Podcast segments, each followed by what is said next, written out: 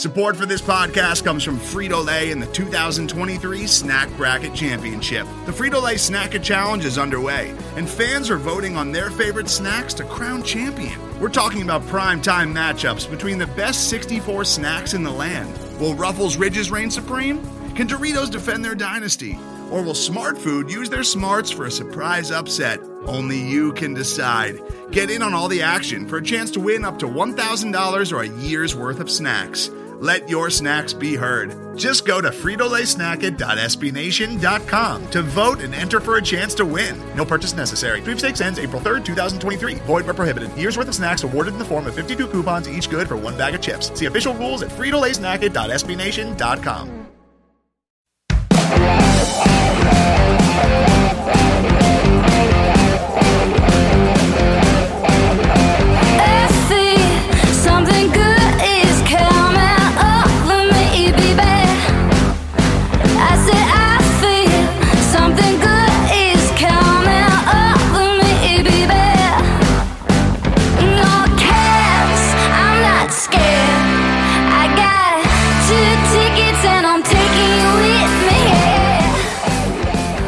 Welcome to the Cannon Cast, a weekly podcast from the Cannon, an SB Nation blog covering the Columbus Blue Jackets. I'm your host, PD, and with me this week, making his Cannon Cast debut, is Burkus Circus. Welcome. Oh, welcome. How are you doing? I'm great. It is great to have you here. Um, we've got a lot to cover. It was another very busy week for the Blue Jackets. Uh, first, they had their first loss of the season. It was in Detroit. It was a 4 1 loss.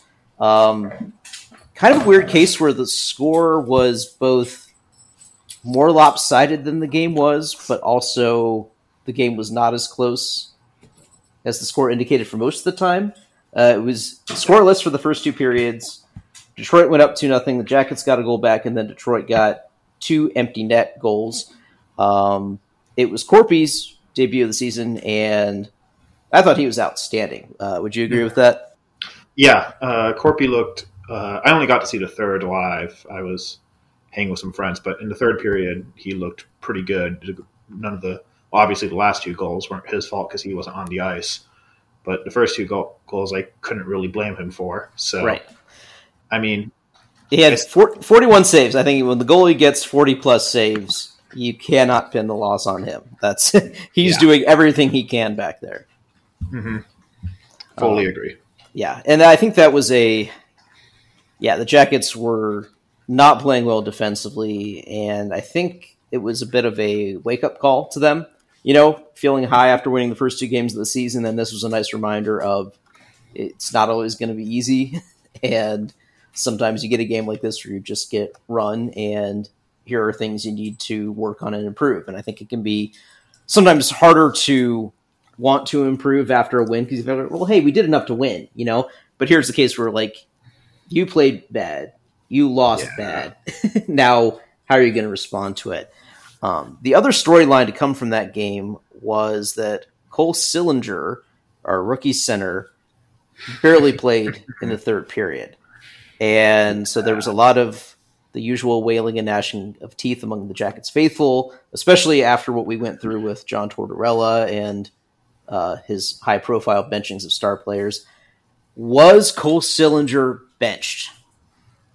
Um, Do you accept Brad Larsen's explanation that it was just kind of a coincidence? Uh, I mean, I didn't really see too much that would cause him to be benched. So I, I know I wrote that article that was basically saying, hey, Cole Sillinger playing in the NHL right now is a terrible idea.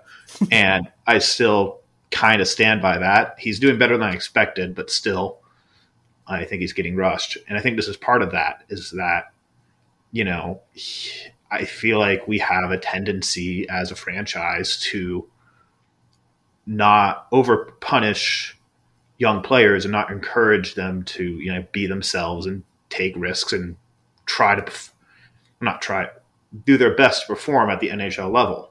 And I honestly think he was. I think if I remember correctly, he played some lately in the and late in the third. Yeah, he got he got like three seconds at the end of a power play at one point. Oh, okay, yeah, that's fantastic. Um, yeah, uh, I I would go with yes. I mean, he three seconds in a period ain't just a coincidence at that point. So Yeah, so my belief is that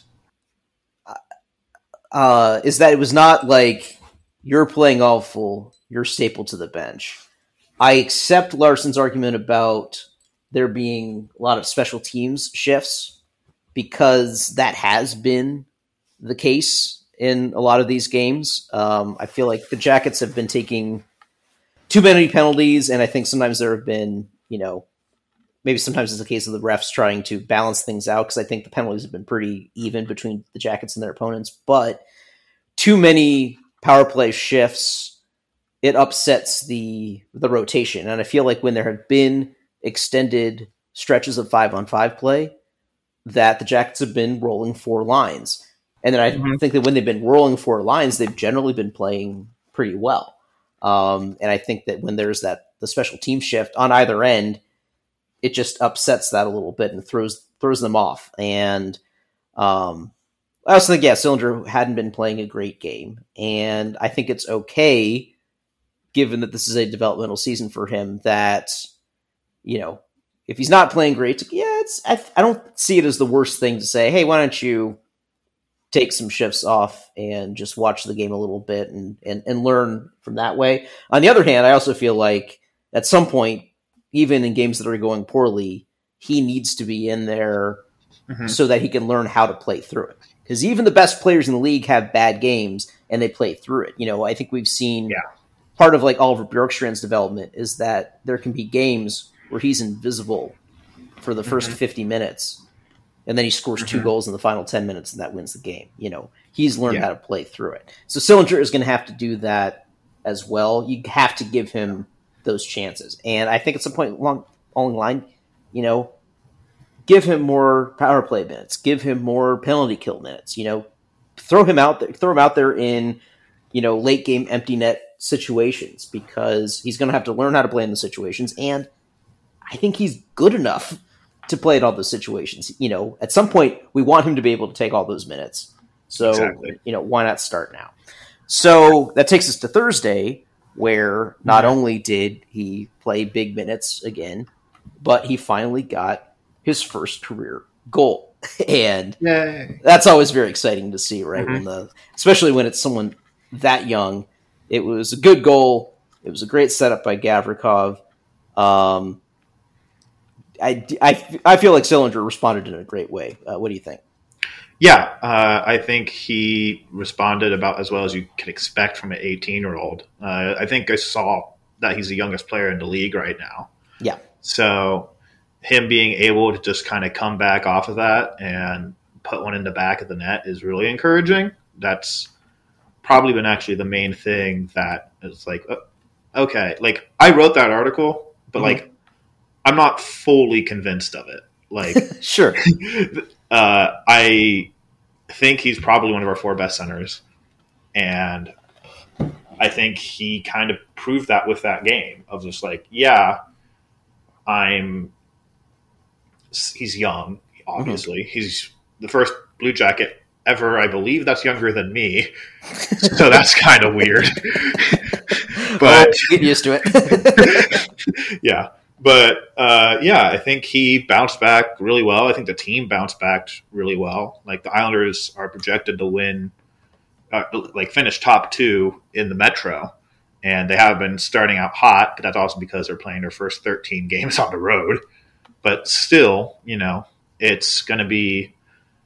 It was, I should say, encouraging to like you know beat a team that high up. And yeah, and I, I mean, I thought we we outplayed them for stretches Mhm. of the game, or at least we're hanging with them. Um, Yeah. Like I felt like they there are a lot of times where they were struggling to get things going in the offensive zone, um, and we were getting a lot of shots off on our own end. Um, you mentioned that that Sillinger is one of our four best centers, and I feel like that's that's probably an understatement. So, uh, how quickly do you think he will become officially the top line center? Do you think that'll happen by midseason? Do you think it'll happen at all this season? What's your What's your gut tell you? My gut tells me that just kind of by default, mm-hmm. especially now with Domi injured again, he'll work his way. He he'll deserve to have been the number one center, probably by sometime in like late November, early December. Sure. However, we are the Columbus Blue Jackets, and we are addicted to Boone Jenner at center. So when he actually takes over the role, I think is probably sometime next season. Just Okay. because I, I I feel like Larsen is gonna do Tortorella things and keep Boone Jenner at like center. Hopefully, I'm wrong. I, I like I thought this in the comments of this Coulson article. The number one thing I want this season is to be proven wrong. Sure. Like I think we're going to finish seventh in the division. I think we're going to finish uh, like bottom five in the league and still lose the draft lottery. I think that uh, Sillinger will be hindered in his development this year, and I think that it's going to be tough.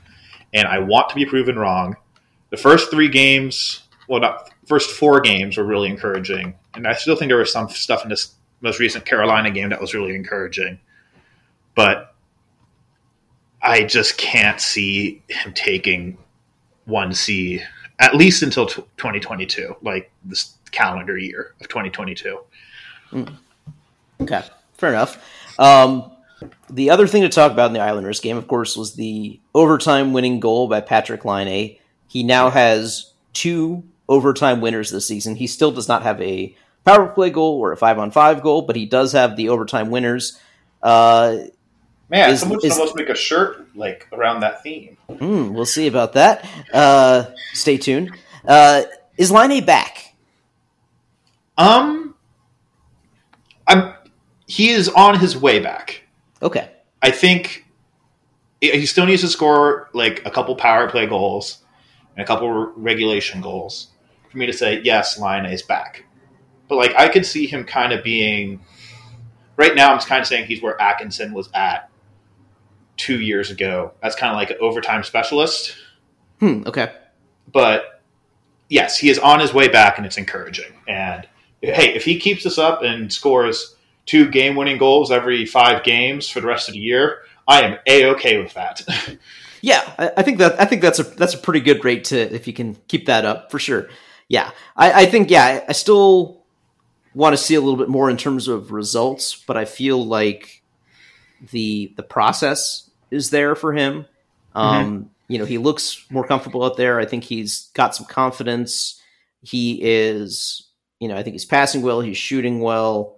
I mean, he he's at least getting shots off, and I think that they will they'll start to go in more frequently as he you know gets more shots it's just, it's just it's going to come around. So I, I think he is definitely definitely on the path there. Yeah, Today's episode is brought to you by Cars.com. With over 2 million vehicles and 50,000 more added every day, Cars.com will match you with the perfect car for you, your budget, your life, your style. And if you're ready to say goodbye to your current car, Cars.com will get you an instant offer to cash it in. Just start by entering your license plate and get matched with a local dealer who will write you the check. So whether you're looking to buy or sell, just go to cars.com. It's magical. All right and then that takes us to our the final game of the week uh, against the carolina hurricanes on saturday um, so it sounds like you are are not as upset about the loss as you should be given that the final score was five to one I mean, am I glad we lost? Absolutely not. but like, there were I think there were some positives to take from it. Like, three of the Hurricanes' goals were scored on the power play. We gave up six penalties to them. So yeah, you ain't gonna win many of those games. yep I think at five on five, uh, we were controlling at times, and we didn't really get super overwhelmed five on five at for more than a, a couple minutes at a time, which obviously not great, but kind of similar to the Islanders. The Hurricanes are, especially with how the Islanders are doing early, the Hurricanes are far and away the best team in this division right now. Right. So the fact that we were able to hold our own with them for the majority of, not majority, but like a good portion of five on five play, as well as, you know, be able to knock in one of our own, I think is a good sign. I don't th- think it was our greatest game. Um, something that I meant to touch, I guess we can touch on, is the fact that, again, not Korpisalo's fault, but I think he is 0 2 and Merzlikins is 3 and 0. Mhm. I just think this team plays different in front of Corpy. But even nonetheless, against while we were playing the goalie who we play worse in front of, we still were able to hang with Carolina. I think that's a good thing.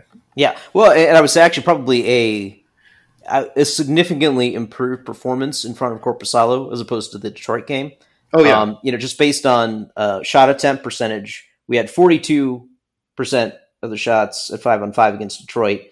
We had fifty one percent against Carolina in terms Mhm. of the shot attempts at five and five. So big upgrade again. And Carolina is a very strong possession team, so to be able to hang with them in that regard, that is a good. That is something positive to be taken from it. The yeah, getting burned that much on the power play uh, that really really stings. Um, Yeah. Which again, we we need to play more disciplined hockey, take Mhm. fewer penalties. Mhm. I'm not concerned about the penalty kill, however, because coming into the game, they had only allowed one goal on 12 chances, and then here they give up three in one game. Um, so I, I take that as just a bad game against a good Yeah. team. Um, I still feel okay about the, the penalty kill going forward. Now, on the positive side, the power play for the Jackets is is it fixed now? Because they have five power play goals in five games. Only the Kraken game did they not have a power play goal, so they're on a streak of three, you know, uh, three games in a row with a power play goal. Um, And what what, all- what what what the hell? I mean, yeah, like I, it's early in the season. Obviously, like the Sabres are three and one right now. I don't know how many stats we can really take at this point in the season, but every game we've had a power play chance, we have a power play goal. Like that ain't bad. It sure as hell ain't bad.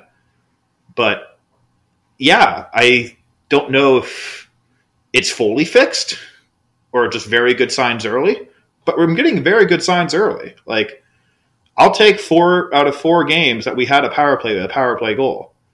Like, that's pretty good. That's the, probably the thing I'm most encouraged by right now because Arizona ain't doing so hot. Mhm. Detroit and Seattle aren't expected to do so hot. But still, like, we have been consistently producing on the power play. And we, when was the last time we had three straight games with a power play goal? Well, I- feel like I feel like even in the last couple years, there have been some times where we've had that kind of stretch, and we're like, "Wait a minute, where's this coming from?" And then it went back to its normal bad stuff. So I think you're right that it's early and and this could go poorly, but I do feel like the process looks good and not just the results. These are not fluky power play goals. The, they Yeah. are they are passing the puck really well. They are not just standing in place on the power play like they did before. Um, You know, they, there's moving around. Like I've noticed power plays where guys aren't in their usual spots, but they make it work. Um, Yeah. I think it was in the Islanders game. There was a power play goal where Jake Voracek was running the point, and Werenski was on one of the dots, and they, they made it work. And I think because all the players on there are so talented that they can function in different spots because they're just they're good passers, they're good shooters, and then we have this unlikely weapon of Boone Jenner, who has three of those five power play goals.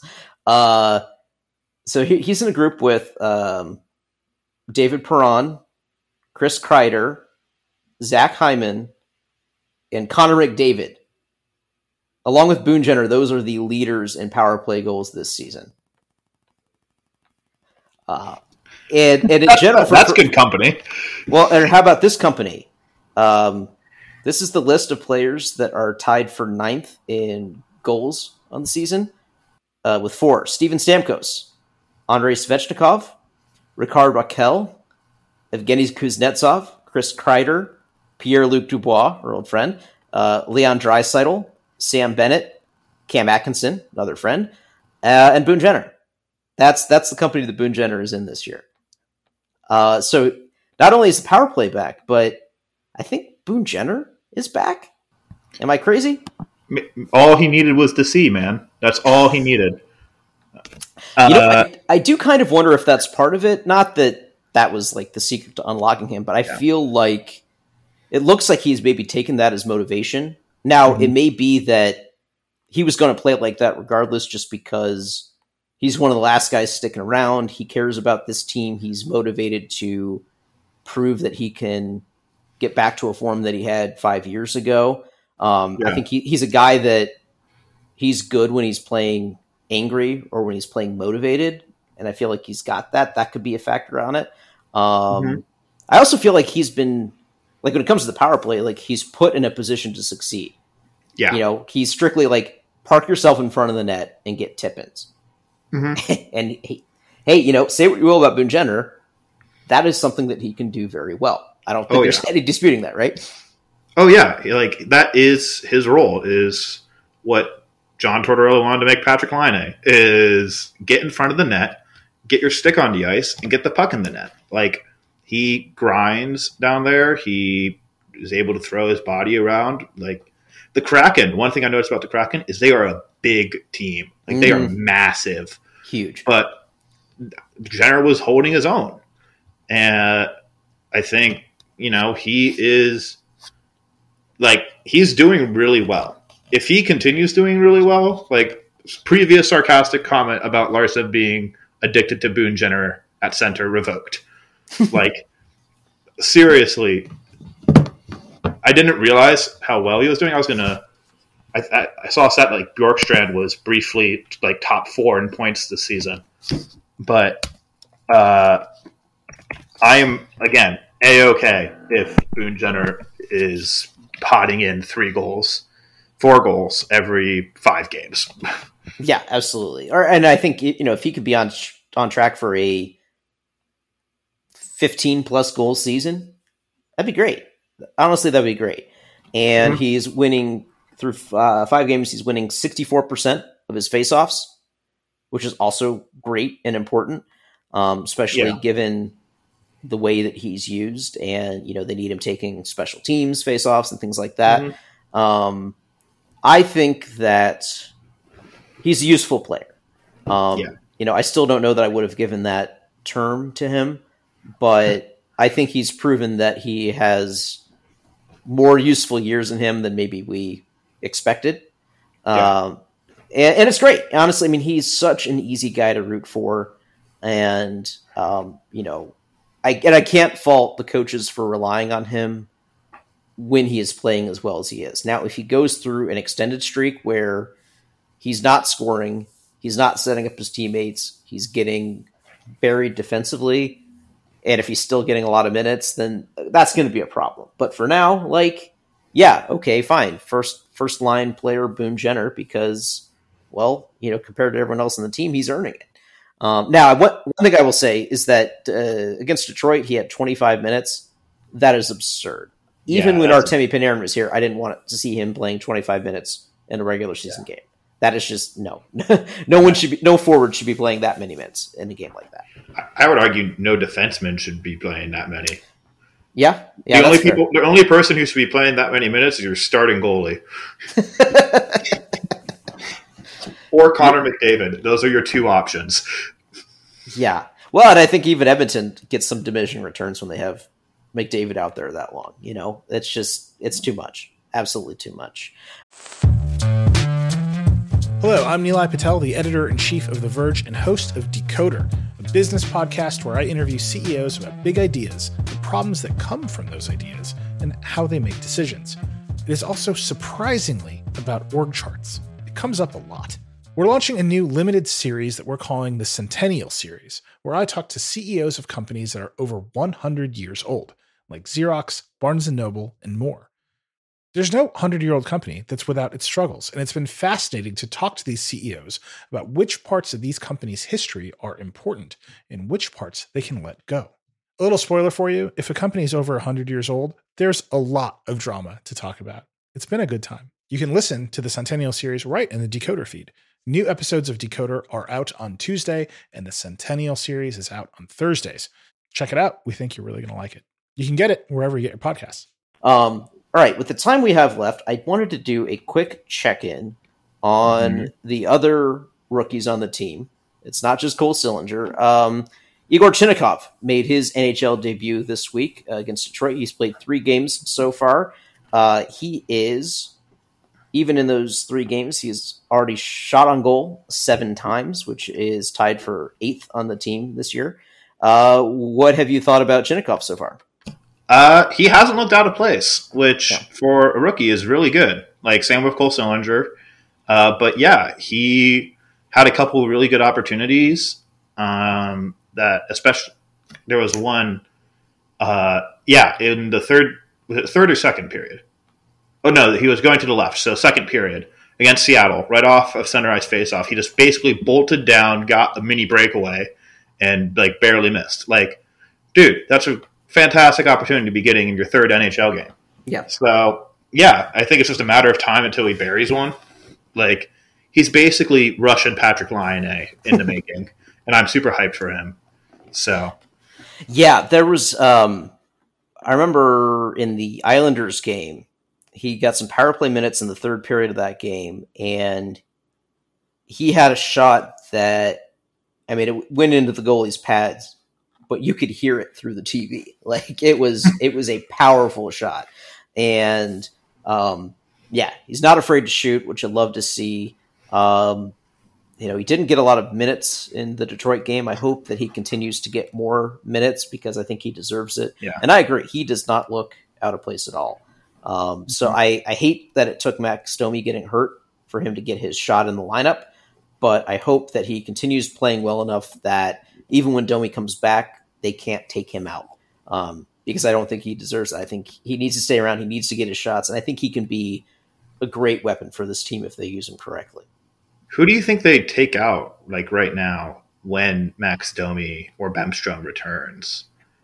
Um, honestly, I think someone who could be on pace for a scratch would be Alex Texier Yeah, I can see Um, that. because he has he's just been pretty invisible. Um, outside of that goal that he scored in the opening seconds of the season, uh, that's his only point so far. Uh, that was one of only two shots on goal that he has so far this season. Um, you know, he already got dropped from being the first line center. He's not even playing center anymore. Uh, was not being very effective there. So, um, I don't know. I just feel like he has not sees the opportunity that much. So, um, you know, he's a guy that I'd want to see play through it, except that if there are players that are more deserving of a chance, especially in a top nine role, then, well, sorry. Yeah. Someone's got to sit. Yeah. And, and I think if you're going merit based, I think it's got to be him. Um, Okay. The other the other rookie to talk about is Gregory Hofmann. Uh, he got an assist in the Seattle game. Um, he's been part of the fourth line with Eric Robinson and Sean Kuraly. That I feel like, as far as fourth lines go, is a fine fourth line. What do you think? Um, yeah, uh, I think Hofmann's been doing uh, r- better than I expected. I hadn't really seen or heard. I didn't, wasn't able to watch much of the preseason. Like I saw enough to be like, hmm, not sure about Sillinger, but I wasn't. I was only really paying attention to him and Chinakhov and a few others. Um, but uh, with Hoffman, I was kind of like, okay, yeah, I kind of just wrote him off going into the year. Like, oh, okay, he'll just be another uh, Lukas Sedlak or whatever. Name Mhm. some random ass fourth liner the Jackets have had the past few years. Right. Um, but he's been doing better than I expected. He's fast. He's a lot faster than I was thinking. Um, and he has gotten a couple chances. So, yeah, I'm cool with him sticking. Uh, going back to my question earlier, I think Kuraly's probably the one that goes down or like gets scratched once uh, Domi and or Bemstrom returns. But yeah, I've been really cool with Hofmann. He's I didn't realize we got him from Carolina, so that was kind of satisfying to realize during the recap. Yeah. Uh, but yeah, I think he's been doing great. Yeah, he's a guy that I, because of his age, he's going to be 29 in November. That I don't, I don't see him being a long term piece. Obviously, Yeah. so I think if he can continues playing like this, that he becomes a very useful piece at the trade deadline um, for some team that's looking for some forward help. Because I think he can play higher in the lineup than he is here, um, and I could see him being the type of player that a playoff team acquires, and then all of a sudden, um, you know, they're in the conference finals, and, and he's dropped like five goals or something like that, and it's like, wait Yeah. a minute, where did this guy come from? You know, and then he can earn himself a nice little uh, multi-year contract from some other team next summer as a result of that. And in the meantime, we can get maybe a, a mid-round pick, and given that we gave a seven-round pick to get him up, like, eh, that's, I think that would be a fair swap for us at this point. I, you know, it, it just we have so many other players coming up that I don't see him sticking around beyond this season. So, Mhm. uh, you know, give him a shot to play. Um, I feel like he's making the most of his, you know, NHL debut. Um, I, appreciate that, you know, he was a skilled player in Switzerland, but he's able to slip into that fourth line role and not be out of place given what they're asking of him there. Um, but you're right, he is fast. I love the structure of that fourth line, having him and Robinson be so fast on the wing. Um, makes it so much easier to get the puck out of the zone, which is their job. You know, and I've heard Sean Kuraly interviewed about that. He said, you know, our job is to, you know, get the puck out of the zone and get an offensive zone face off. You know, knowing that then a you know a more skilled line can come out and, and take that. Yeah. Um, so I, I I think there's a lot of potential for that fourth line. I, I don't see Kuraly getting scratched because he's, He's one of the few people. much. Well, there's that, and and he's a center. We know he's a center. That's fair. And there's just not a lot of guys on the team that we can say, oh yeah, that's a center. So uh, he's going to be in there for that reason, if nothing else. Um, again, he's not. Um, he's no Riley Nash when it comes to defense, unfortunately, but he's he's fine. He's here, so that's that. All right. Uh, do you have anything else to add before we go? something I'm going to do every time I'm on a podcast. Burkus Jersey Corner. Uh, basically, I'm just going to real quick review, review either a new jersey to the NHL or a team we played against. And for this one, we're going to do the Kraken away, super quick. Um, I like it. I think it would be better if the navy blue was flipped to the upper arm instead of lower arm. But I really like the motif the Kraken went for with the quadruple blue and hints of red. So it looks sharp. I wish we had an away that was that good. But, you know, hopefully that'll come sometime in the next few years. Uh, logo's a bit big on the front, so shrink that a bit, and you got a pretty good away. So I'll give it three out of five. Okay. I I feel like that one's sort of how I feel about the Vegas jersey set where I like everything they're doing more on the away jersey than on the home jersey. Um Really? Yeah. I don't know. I, I think I, I guess I I like you know using more than one or two colors, but something about the way they're used on the home jersey with one of the colors being all over as the dominant one. I don't know. I think using the multiple colors works better when they're accent colors to a white jersey. I don't know. That that's just my that's my reaction to it. I, I don't know if maybe that's just the way that it goes then with the the breezers and the gloves and things like that. But I don't know. I, I just I feel like the away look is a cleaner look for those teams. Yeah, that's fair. I mean, home jerseys, especially when you have like all like helmet, pants, socks, gloves, jersey, all the same color, can really kind of end up looking like pajamas or something. Right. But I mean, I also think that the home jersey looks completely badass. Like just that stupid dark blue with then the bright. I guess now this is turning into a double jersey co- corner, but the super dark blue with the bright blue I think is fantastic.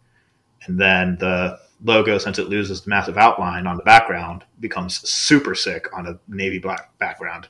I Yeah. love Kraken's logo at the front. Mm. It's well, it's a tremendous logo. I mean, it's Oh, like an, ins- an instant all-time logo, um, and I appreciate that the the color scheme and the look of it is very Seattle. Yes. You know, you compare it to the Sounders or the Seahawks or the Mariners or or the Storm. Like it just fits with the other teams. It has a look that looks like that kind of dreary gray seaside motif that the city has. Um, so I think that's really cool. I, I I was watching the game last night, their home opener. Uh, that was a lot of fun. Uh, great atmosphere in that arena. So um, I'm just I'm happy to uh, to have Seattle in the league. I think that's just a great addition. Oh yeah, they aside from Quebec City, they were the most deserving city out left, and they knocked their jerseys out of the park. Yep. So that one's that one's a four. Away's a three. But yeah, good look, Seattle. Good job. Columbus get better. Absolutely. All right. If you have any other thoughts on the Kraken jersey, uh, let us know in the replies on Twitter or the comments at jacketscannon.com. And we will see you next week. Bye. For more content from the Cannon, go to jacketscannon.com. You can also follow the Cannon on Facebook and on Twitter at CBJCannon. If you like this podcast, please leave us a rating and review on Apple Podcasts, and be sure to subscribe on Apple, Google Podcasts, Spotify, or wherever you listen to podcasts. Our theme music is the song Green Eyes by Angela Perley and the Howlin' Moons. Go to angelaperley.com for more music and show dates.